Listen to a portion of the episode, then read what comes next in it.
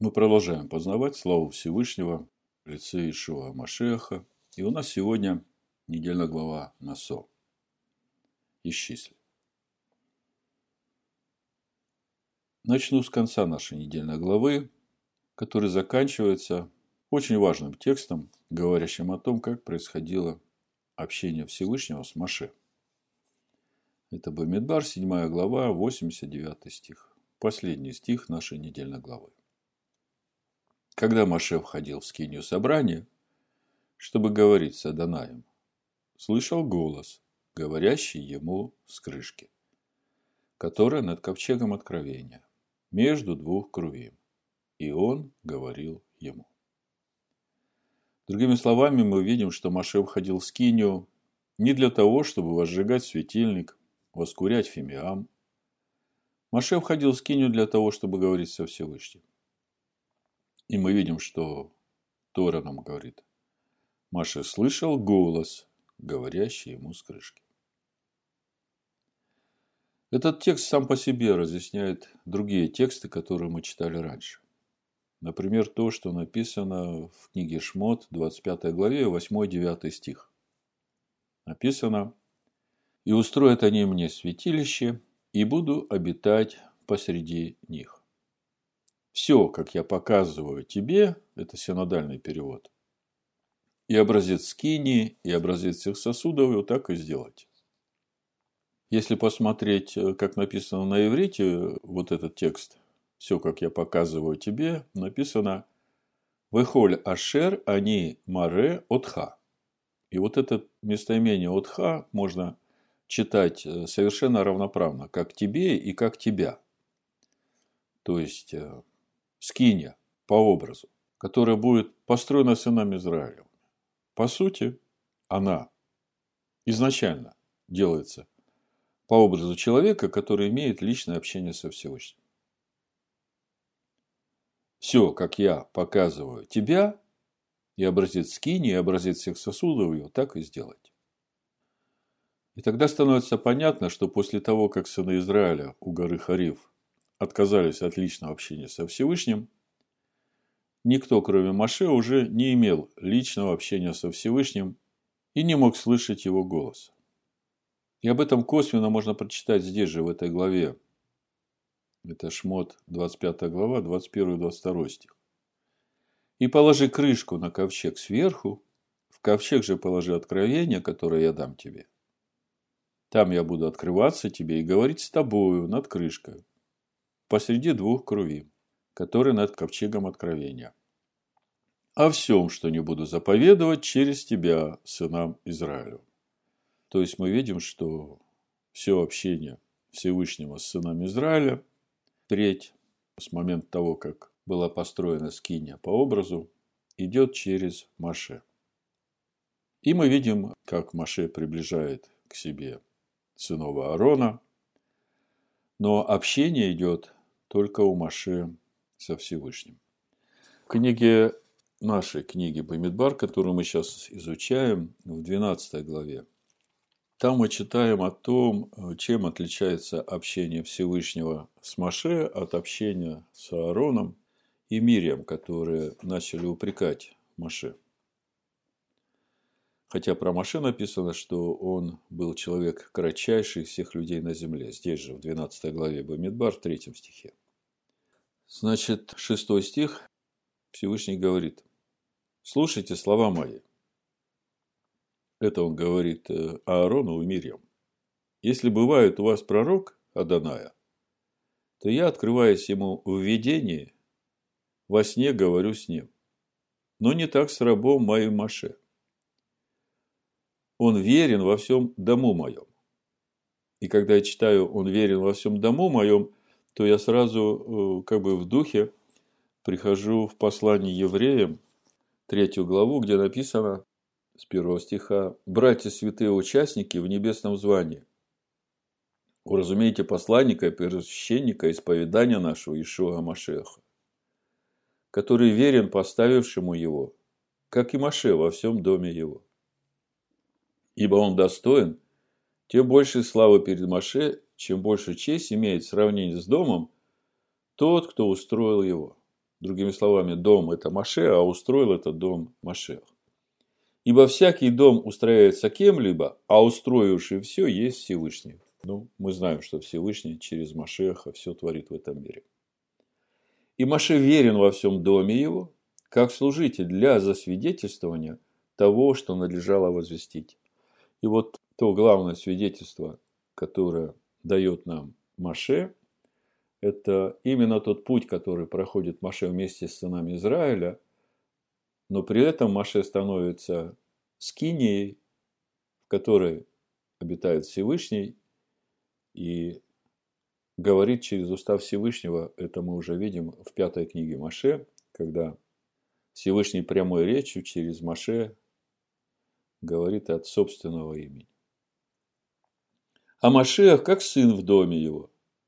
Дом же его мы, если только дерзновение и упование, которым хвалимся, твердо сохраним до конца. То есть все, каждый из нас – это дом. И Машиах – это сын в доме.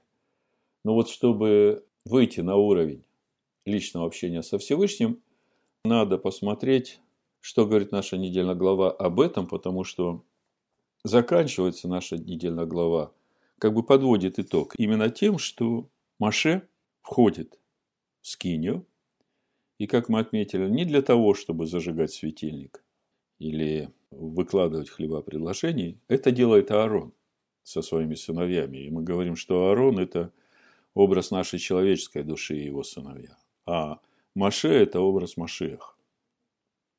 И Маше входит для личного общения. И вместе с тем мы читаем в 25 главе книги Шмот, что оказывается святилище, которое построится на Израиле, по сути, это образ Маше. Маше, который имеет общение со Всевышним. В итоге мы видим, что все строят скинию по образу, все вышедшие из Египта строят скинию по образу, потому что отказались общаться от, от, со Всевышним. А разговаривать Всевышний будет только с Маше. И это очень важная тема для нас, новозаветних верующих, имеющих рождение свыше. Я посчитал, что только в книге Откровения, в своем обращении к общинам, в начале, там, вторая, третья глава, Ишуа Машех восемь раз говорит о том, что имеющий ухо должен слышать то, что Дух говорит своей общине. Я прочитаю несколько мест из книги Откровений, чтобы видеть то, насколько важно иметь ухо и слышать то, что Дух говорит. То есть, насколько важно иметь личное общение со Всевышним. Вторая глава Откровения, седьмой стих написано «Имеющий ухо, да слышит, что Дух говорит общинам.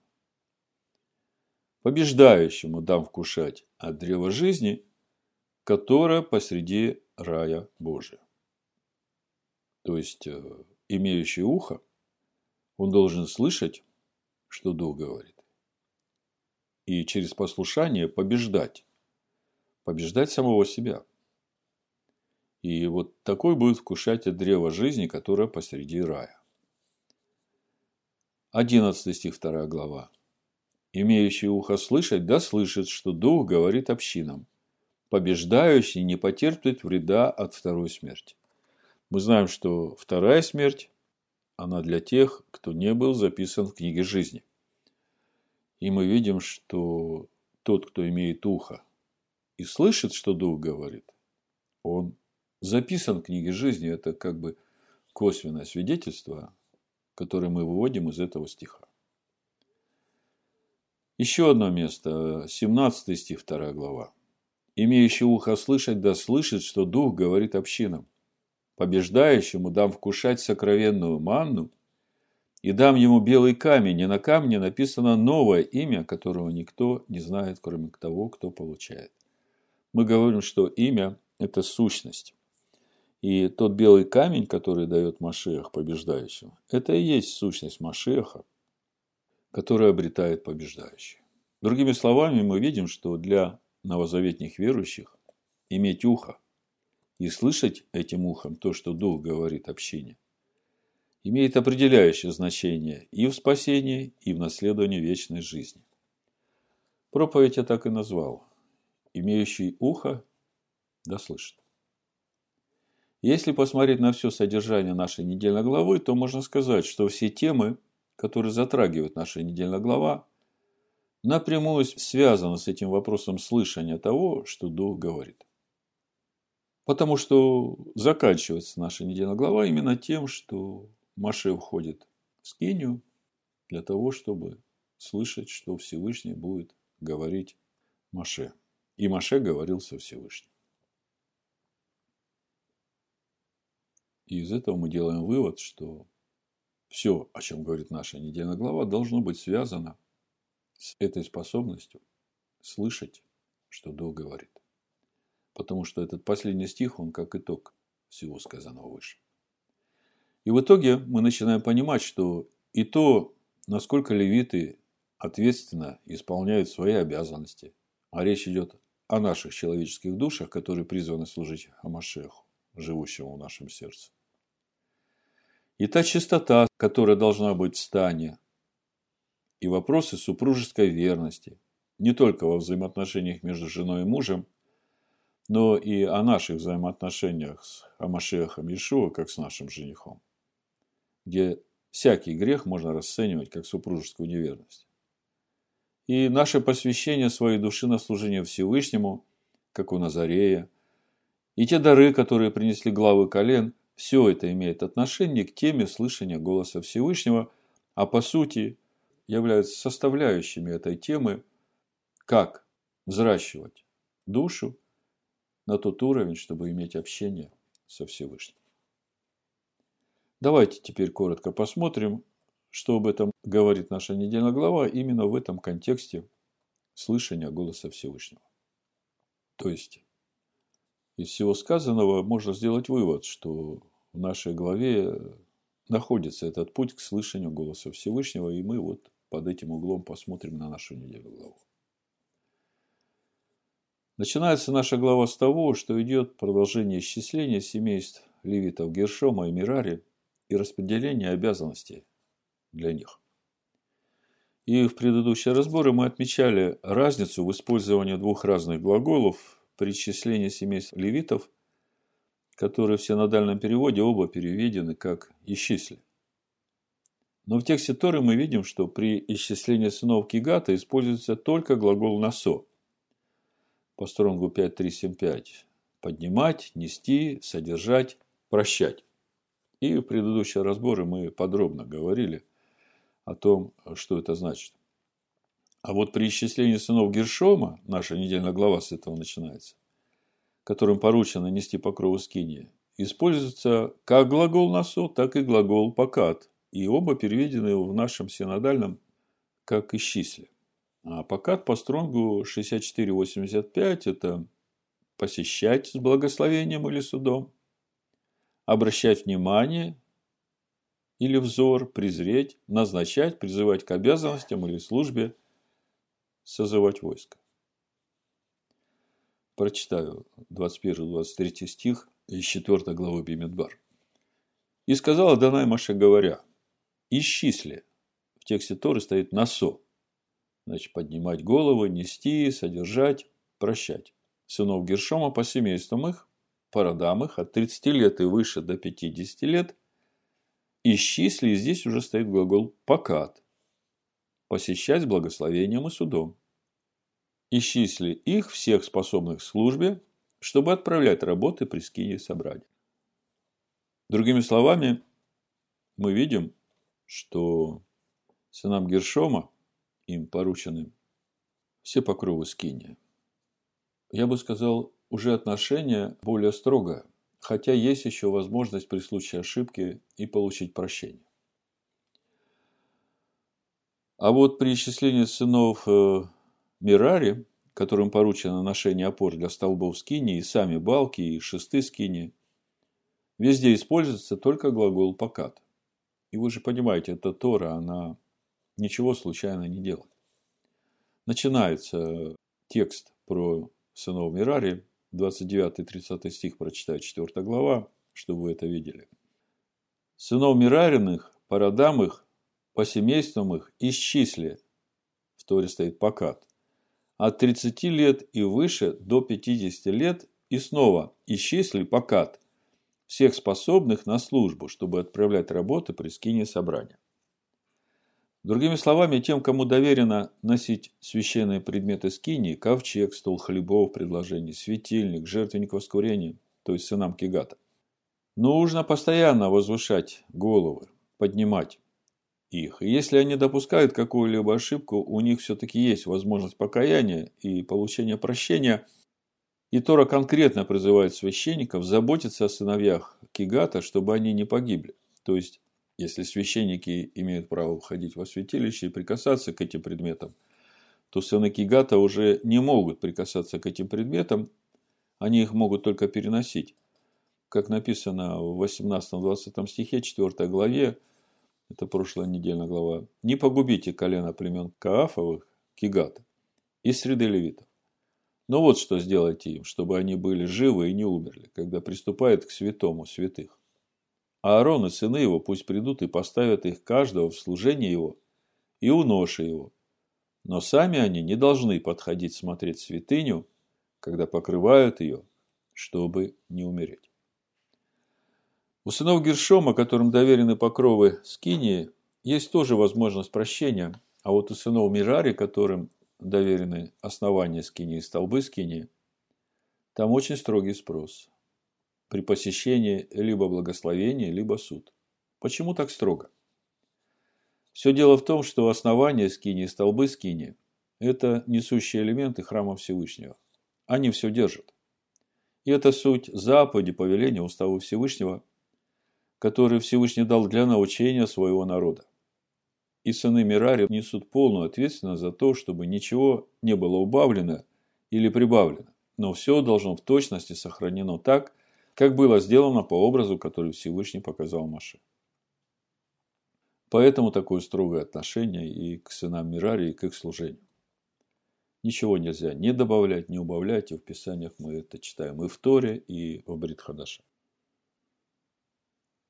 Дальше в нашей главе идет тема очищения стана от всех прокаженных, имеющих истечение, и всех прикоснувшихся к мертвым. И все это делается именно потому, что в стане живет Всевышний, а мы сегодня говорим о том, как иметь общение со Всевышним. Имеющий ухо, да слышит. Пятая глава Бумидбар, первый третий стих прочитаю.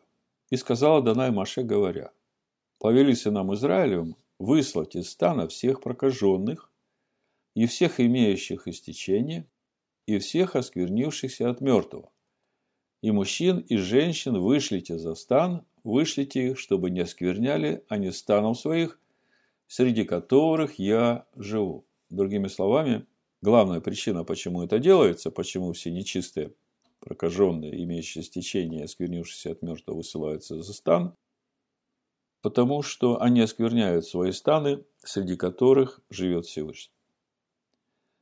И из этого можно сделать вывод, что там, где нечистота, Всевышний не живет. Но если мы посмотрим, что говорит сам текст Торы, то там написано так. Я прочитаю на иврите. Цав эдбней Израиль. Повелил сынам Израилю. Вишаллыху мин амахане. Выслать, прогнать, отпустить. От глагола шлах. Из стана. Коль царва, то есть всех больных царат, выхоль зав, всех имеющих болезненное стечение.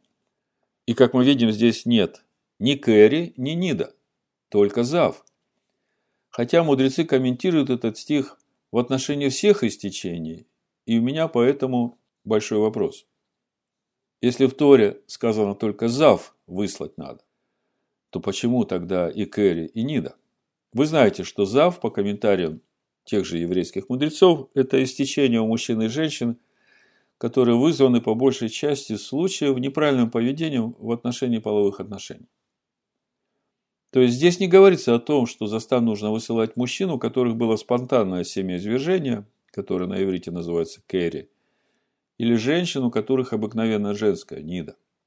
А за стан высылаются только те, кто неразборчив в своих половых связях и тем согрешают. И мне кажется, это очень логично.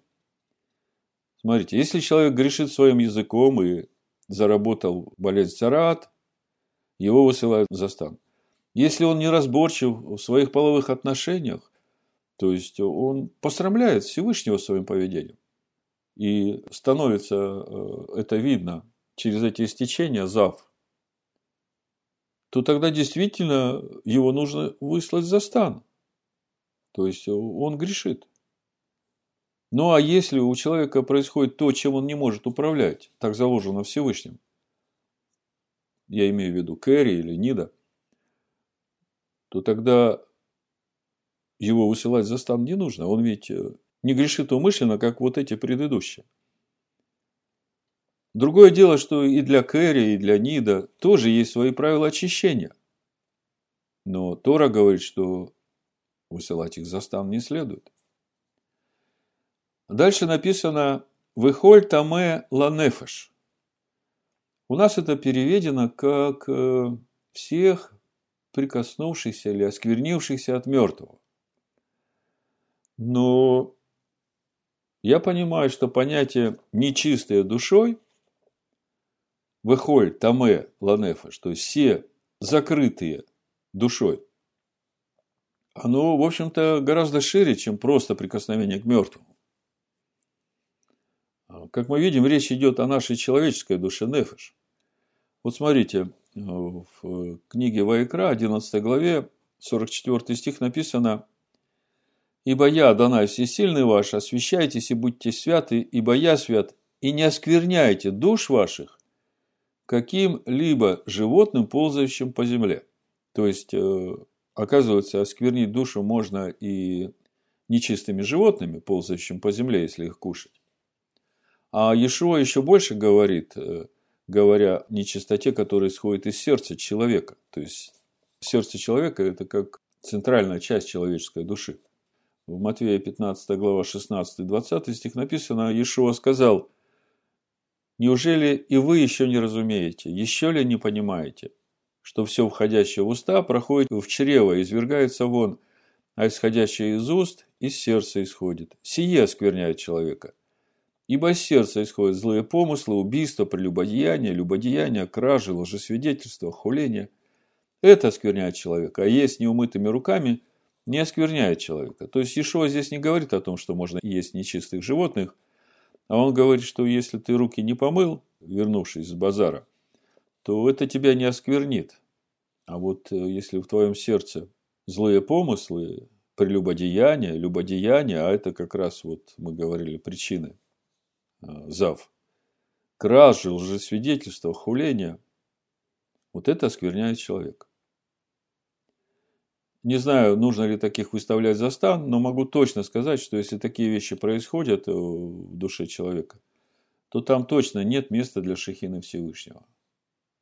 То есть э, человек сам себя отделяет или выставляет за стан Шехина. А мы сегодня говорим о том, как иметь общение со Всевышним и слышать его голос. И, в общем-то, эта категория полностью новозаветная, хотя Тора нам об этом говорит. И вы помните разговор Никодима с Иешуа. Ночью пришел Никодим, учитель народа Израилева, учит закону, учит Торе. И Иешуа там удивляется, как ты учитель народа и не знаешь, как это есть быть рожденным от Духа. Но мы еще в конце разберем этот разговор Иешуа с Никодимом, но мы видим, что в Торе есть конкретная глава недельная, которая как раз учит тому, как иметь в духе общение со Всевышним. И мы смотрим составляющие, необходимые составляющие для человека, чтобы ему иметь это общение. Дальше наша глава говорит об испытании неверной жены. И мы этот вопрос уже подробно разбирали. Мы помним, как Маше проверял народ на грех Золотого Тельца. И там этот закон о сате был использован на уровне проверки всего народа. А мы ведь тоже являемся невестой Агнца. И для нас очень важно оставаться в состоянии чистоты, чтобы слышать голос Всевышнего.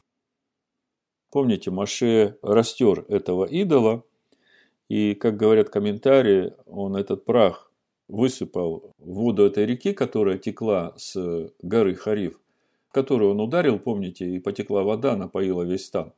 Стан тогда еще в Рефидиме находился. Так вот, он э, высыпал этот пепел в воду, и сыны Израиля пили эту воду, которая течет от Всевышнего, живую воду, то есть, по сути, духовно это слово Всевышнего.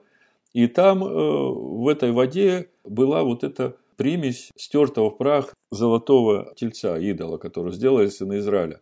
И удивительная вещь, когда человек выпивает эту воду, если он согрешил, то вот этот вот прах как бы начинает действовать на него. Так же, как и в случае с сатой, как мы читаем. Если женщина согрешила прелюбодеянием, то то проклятие, которое э, записано на этом пергаменте, которое смывается водой в эту чашу, из которой пьет сата, тогда эта вода наносит ей вред. А если она чиста, то эта вода не наносит ей вред. Мне это напоминает то, что апостол Яков говорит в первой главе послания Якова. Я сейчас э, открою, зачитаю вам, и вы увидите, что это очень похоже на, духовно похоже на сам закон о сате. Смотрите, 12 стих, э, первая глава послания Якова и дальше. Блажен человек, который переносит искушение, потому что был испытан, он получит венец жизни, который обещал Адонай любящим его. А в искушении никто не говори, всесильный меня искушает, потому что всесильный не искушается злом, и сам не искушает никого. Но каждый искушается, увлекаясь и обольщаясь собственной похотью. Похоть же, зачавший, рождает грех, а сделанный грех рождает смерть. То есть, вот эта похоть в человеке, если она есть, то в случае искушения, ну, скажем, мимо тебя проходит эта похоть, и та похоть, которая в тебе, она отзывается на то, что ты видишь, и происходит падение. И не надо говорить, что Бог искушает, потому что искушает человека вот эта похоть, которая в нем. И очень важно человеку очистить себя, обрезать свою душу, свое сердце от всех этих похотей, любодеяния, прелюбодеяния. Ишуа говорит, если кто даже посмотрит на женщину с вожделением, тот уже прелюбодействует. То есть, э, вот этот закон о сате, он очень, скажем, такой универсальный, работает на всех уровнях. И на уровне отдельного человека, и на уровне всего народа. И, в принципе, во всякое время. Каждый день он работает в нашей жизни, потому что, когда мы попадаем в искушение, э, все зависит от того, как мы реагируем на это искушение. Если это нас не касается, то тогда мы остаемся чисты. Если мы возбуждаемся этим – и это нас цепляет, то вот тут вот как раз и возникает проблема. Другими словами, для того, чтобы слышать голос Всевышнего и иметь общение с Ним, нужно быть в чистоте и в верности Слову. Но при этом мы знаем, что всякий человек, он тем не менее согрешает. И апостол Иоанн говорит нам в первом послании Иоанна, 1 глава, 5-10 стих – и вот благословение, которое мы слышали от Него и возвещаем вам. Всесильный есть свет, и нет в нем никакой тьмы. Если мы говорим, что имеем общение с Ним, а ходим во тьме, то мы лжем и не поступаем поистине. То есть, если какая-то тьма в тебе есть, то общения со Всевышним никакого не может быть. А это сегодня наша главная тема. Что нужно человеку, чтобы иметь общение со Всевышним. Если же ходим во свете, подобно как Он во свете, то имеем общение друг с другом, и кровь Иешуа Машеха, Сына Его, очищает нас от всякого греха. То есть имеем общение не только друг с другом, но и со Всевышним. Если говорим, что не имеем греха, обманываем самих себя, и истины нет нас. Но если исповедуем грехи наши, то Он, будучи верен и праведен, простит нам грехи наши и очистит нас от всякой неправды. А если говорим, что мы не согрешили, то представляем его лживым, и слова его нет в нас. Другими словами, когда человек, ну, по неведению, нечаянно, еще по незрелости, по своему духовному несовершенству, делает какие-то неправильные вещи и э, раскаивается, и верит в искупительную жертву Ишуа Машеха, то это часть процесса, и не надо себя сильно угнетать, что ты не смог в этот раз э, здесь устоять. Это процесс духовного роста. Это как тренировка духовных мышц. Вот эти искушения будут приходить в твою жизнь до тех пор, пока ты перестанешь на них реагировать. И Всевышний же знает, ага, здесь он уже вообще ровный стал, он не реагирует на это искушение совершенно, значит, э, он победил, побеждающий наследует все, как мы читали. И переводит человека на новый духовный уровень, а там уже искушение, испытание совсем другой силы. И теперь там ему нужно тренировать свои духовные мышцы, чтобы устоять. И мы понимаем, что это сразу не получается. Дальше в нашей недельной главе речь идет о Назире. О Назире сказано, 6 глава Бамидбар, 6-8 стих читаю. «Во все дни, на которые он посвятил себя в Назаре и Адонаю, не должен он подходить к мертвому телу, прикосновением к отцу, своему матери, своему брату, своему сестре своей не должен он оскверняться, когда они умрут. Потому что посвящение всесильному его на голове его. Во все дни назарейства своего свят он Адонаю. Другими словами, когда человек берет на себя обет отказаться от того, что приносит его душе удовольствие, то это и есть путь обрезания нашего сердца. И такой человек свят Адонаю. То есть Всевышнему угоден этот сосуд и помазание его на голове этого человека. И это очень хорошее состояние для человека перед Всевышним, чтобы ему слышать голос Всевышнего и иметь общение со Всевышним. Написано «Свят он Адонаю». Дальше идут приношения князей нашей главе. Вообще наша недельная глава, как говорят мудрецы, самая длинная. И, как мы видим, все эти приношения имеют отношение именно к познанию Всевышнего и связаны с тем, чтобы иметь общение с Ним.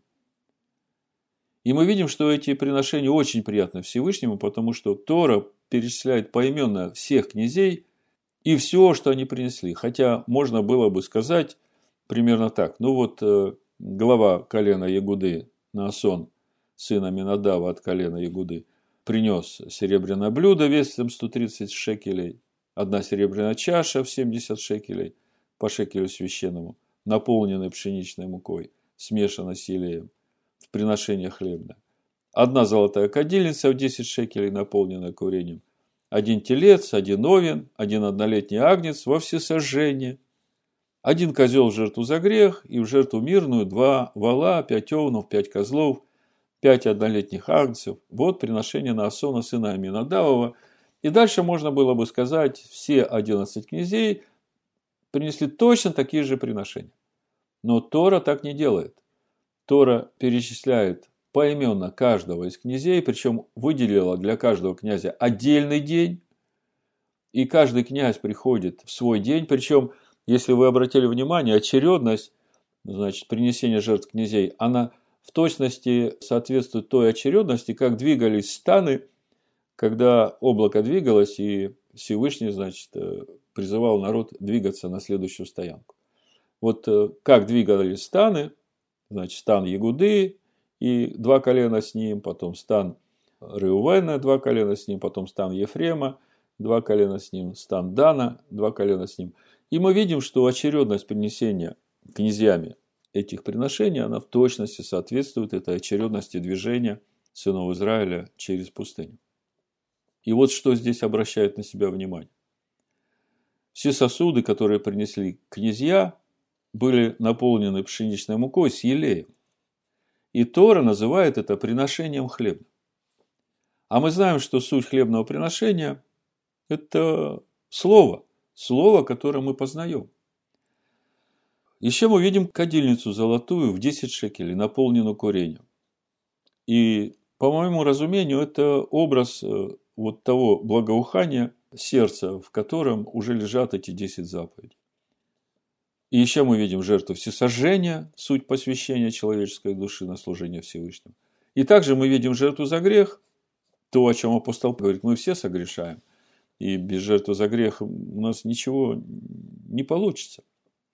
И потом мы видим еще жертву мирную. То есть полный набор э, стояния человека перед Всевышним каждый день. И посвящение, и хлебное приношение с елеем, и 10 заповедей в сердце, и жертва за грех и еще жертва мирная в благодарность. И после всех этих эпизодов мы читаем 89 стих, 7 глава Бимидбара. Когда Маше входил в скинию собрания, чтобы говорить с Аданаем, слышал голос, говорящий ему с крышки, который над ковчегом откровения между двух крувим, и он говорил ему. И я уже говорил, это выглядит как итог проделанной работы вот той души, которая очищена и наполнена Словом, может входить в присутствие Всевышнего и иметь способность слышать Его голос. И вот теперь с этим пониманием давайте перейдем к разговору Никодима с Иешуа. Помните, там Иешуа, я уже говорил, удивляется тому, что Никодим, будучи учителем народа Торе Маше, не знает ничего о рождении свыше. Хотя мы сейчас увидели, Тора конкретно говорит об этом общении со Всевышним, которое было у Маше. Давайте посмотрим этот разговор Иешуа с Никодимом, чтобы увидеть, насколько соответствует то, что говорит Иешуа, вот этому образу, который дает нам Тора, общения Маше со Всевышним, что для этого нужно. Значит, э, Евангелие от Иоанна, 3 глава, с 1 стиха буду читать. Между фарисеями был некто именем Никодим, один из начальников иудейских. Он пришел к Иешуа ночью и сказал ему, Рави, то есть учитель, мы знаем, что ты учитель, пришедший от Бога. Ибо таких чудес, какие ты творишь, никто не может творить, если не будет с ним всесильный. То есть, учитель пришел к учителю.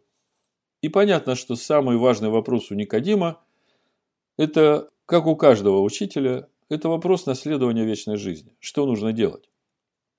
И Ишуа, понимая это, он ведь знает, что внутри каждого из нас, отвечает ему сразу на его вступительную речь. То есть без э, всяких деликатностей и лишних слов. В третьем стихе Ишуа говорит ему в ответ. «Истина, истина говорю тебе, если кто не родится свыше, не может увидеть Царствие Божие». И мы видим, что Никодим не понимает того, что говорит ему Ишу.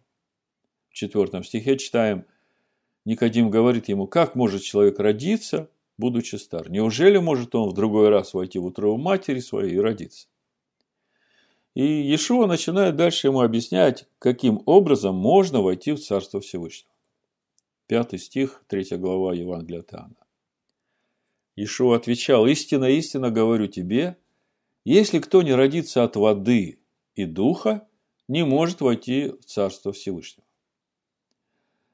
А, когда Ишуа говорит о рождении от воды, вы знаете, в Израиле понятие миква, очистительная миква, она присутствует везде. Вот человек поднимается на храмовую гору, чтобы туда подняться, он должен сначала пройти через мику.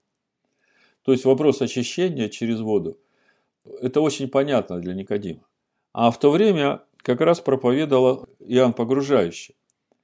И он призывал к покаянию и погружал воды Иордана. И вот то, о чем Ишуа здесь говорит, как раз именно вот это покаяние через э, погружение в воду.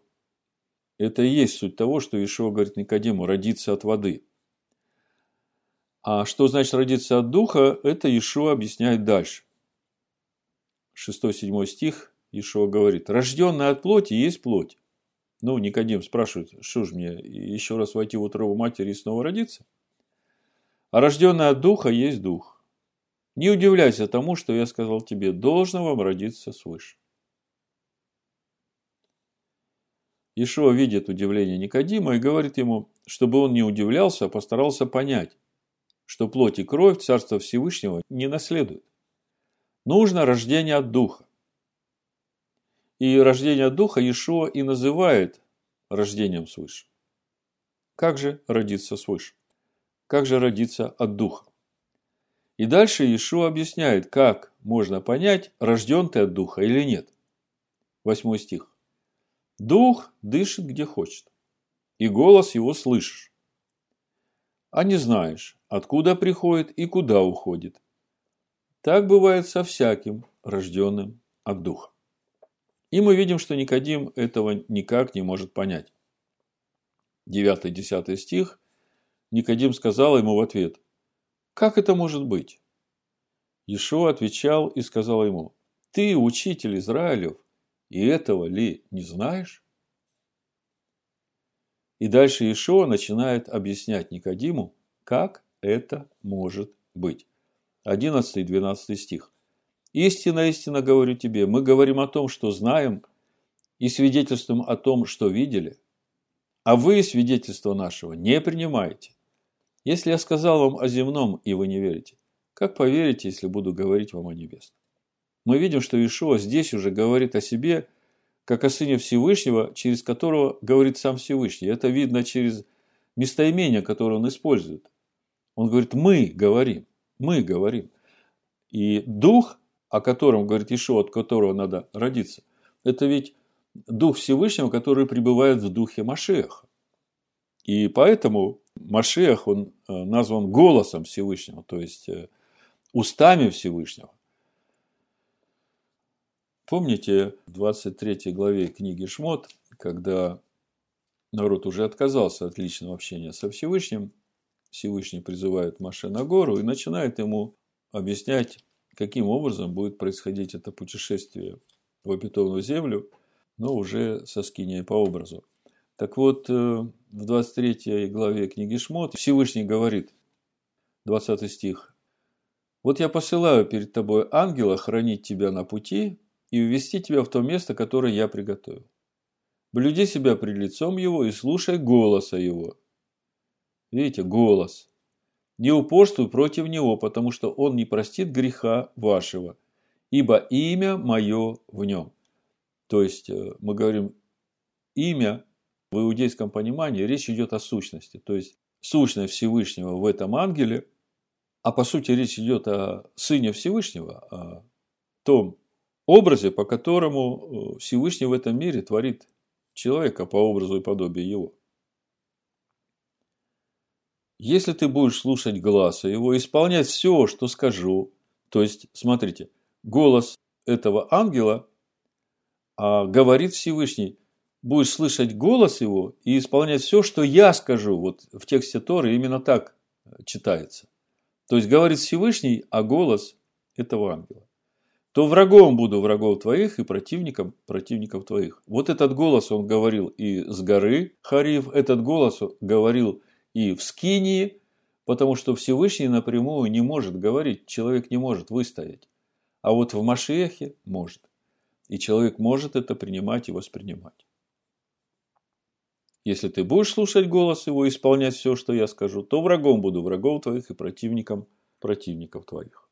Значит, Ишуа говорит, если мы говорим о том, что знаем, и свидетельствуем о том, что видели, а вы свидетельство нашего не принимаете. Если я сказал вам о земном, вы не верите, то как поверите, если буду говорить вам о небесном? То есть, Ишо уже говорит о себе и отце вот этим местоимением «мы». То есть, он сам по себе вообще ничего не делает и не говорит. Он всего лишь сосуд и устав Всевышнего. Дальше еще говорит о том, что Сын Человеческий, место жизни которого – небеса, сходит в этот мир. То есть, есть Сын Человеческий, который от земли. Это тот человек, которого творит Всевышний по образу и подобию того Сына Человеческого, который на небесах. То есть, Сын Всевышний.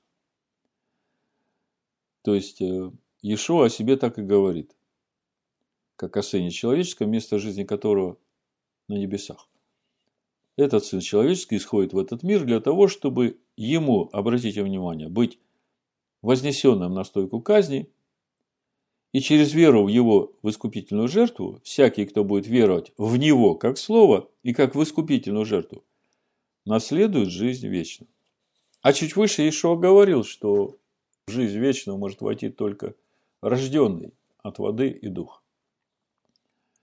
В итоге мы видим, что Ишуа дает Никодиму полный ответ на его вопрос, как это может быть. Давайте прочитаем. 13 стих и дальше, 3 глава Иоанна. Никто не восходил на небо, как только сшедший с небес Сын Человеческий, сущий на небесах.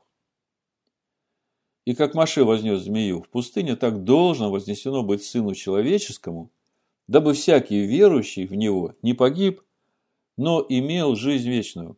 Вы помните, что когда Маше входил в скинию, голос Всевышнего, голос, говорил над крышкою, крышка копора, жертва, мы говорили, между двух крувим, а крышка с этими двумя крувим, она сделана как одно целое.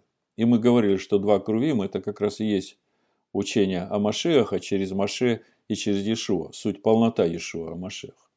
Так вот, Иешуа говорит, никто не восходил на небо, как только сшедший с небес Сын Человеческий, сущий небеса, на небесах. Это 13-15 стих, 3 глава. И как Маше вознес змею в пустыне, так должно вознесено быть Сыну Человеческому. То есть, вот здесь он говорит о сути этой крышки. Дабы всякий верующий в него не погиб, но имел жизнь вечную. То есть, здесь Ишуа говорит Никодиму о том, как выглядит вот эта крышка, капарет над ковчегом, где между крувим открывается Всевышний. И дальше Ишуа продолжает объяснять 16 стих. «Ибо так возлюбил Всевышний мир, что отдал Сына Своего Единородного». Заметьте, там речь шла о Сыне Человеческом, который будет вознесен на стойку казни. А здесь этот Сын Человеческий уже назван Сын Всевышнего Единородный. А кто есть Сын Всевышнего? Слово. Слово Всевышнего. Дабы всякий верующий в Него, то есть в Слово, не погиб, но имел жизнь вечную. То есть мы видим, есть Сын Человеческий, которого возносят на стойку казни, и есть Сын Всевышнего, который есть Слово, в которое надо верить и в эту искупительную жертву верить, чтобы наследовать жизнь вечную. То есть э, мы видим, Всевышний отдает своего единородного Сына, а Всевышний есть Дух, как мы знаем. И значит, природа единородного Сына тоже духовная, и в этом суть Сына Человеческого, сущего на небесах. Это тот образ, по которому в этом мире Всевышний творит человека. И человеку для того, чтобы родиться от Духа и начать слышать то, что Дух говорит, нужно возродить в себе Духа Машеха, то дыхание жизни, которое Всевышний вдохнул в Адама при сотворении.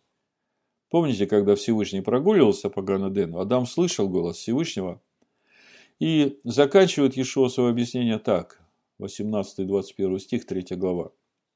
Верующий в Него, то есть Сына Всевышнего, в Слово, не судится, а неверующий уже осужден, потому что не уверовал во имя единородного Сына Божия. А имя единородного Сына Божия – это естество Всевышнего, которым живет Сын. И это имя раскрывается нам через Тору, учение о свете, которое Всевышний дал своему народу для научения. Другими словами, верующие в Тору и принявшие ее в свое сердце, и верующие в искупительную жертву Ишуа Машеха, уже не судятся и стал светом. И дальше Ишуа говорит, суд же состоит в том, что свет пришел в мир, но люди более возлюбили тьму, нежели свет, потому что дела их были злы. Ибо всякий, делающий злое, ненавидит свет и не идет к свету, чтобы не обличились дела его, потому что они злы. А поступающий по правде идет к свету, дабы явны были дела его, потому что они в Боге сделаны. Другими словами, в этом разговоре Иешуа с Никодимом мы видим, как Иешуа разъясняет Никодиму, учителю народа Израилева, то, что Тора говорит о том, как слышать то, что говорит Дух. И мы видим, что в этом разъяснении есть и ковчег с заповедями, и крышка с двумя крувим. И это все полнота Иешуа Машеха, которую нужно принять верующему, чтобы наследовать жизнь вечную. В заключение прочитаю еще два местописания. Первое – это слова апостола Иоанна из первой главы Евангелия от Иоанна. Первая глава, 9-13 стих. Прочитаю. Написано. «Был свет истины, который просвещает всякого человека, приходящего в мир. В мире был, и мир через него начал быть и мир его не познал. Пришел к своим, и свои его не приняли, а тем, которые приняли его, верующим во имя его, дал власть быть чадами Божьими, которые не от крови, не от хотения плоти и не от хотения мужа, но от Бога родились. То есть родиться от Бога – это и есть родиться от Духа, потому что Бог есть Дух. И это нам нужно, чтобы дальше мы могли идти путем очищения своей души через послушание истине под водительством этого Духа. Об этом нам как раз и говорит апостол Петр в первой главе, 22-23 стих. Послушанием истине через Духа, очистив души ваши, к нелицемерному братолюбию, постоянно любите друг друга от чистого сердца, как возрожденные, не от тленного семени, но от нетленного, от Слова Божия, живого и пребывающего вовек. Да будет так. Бешем Ишуа Амашех. Аминь.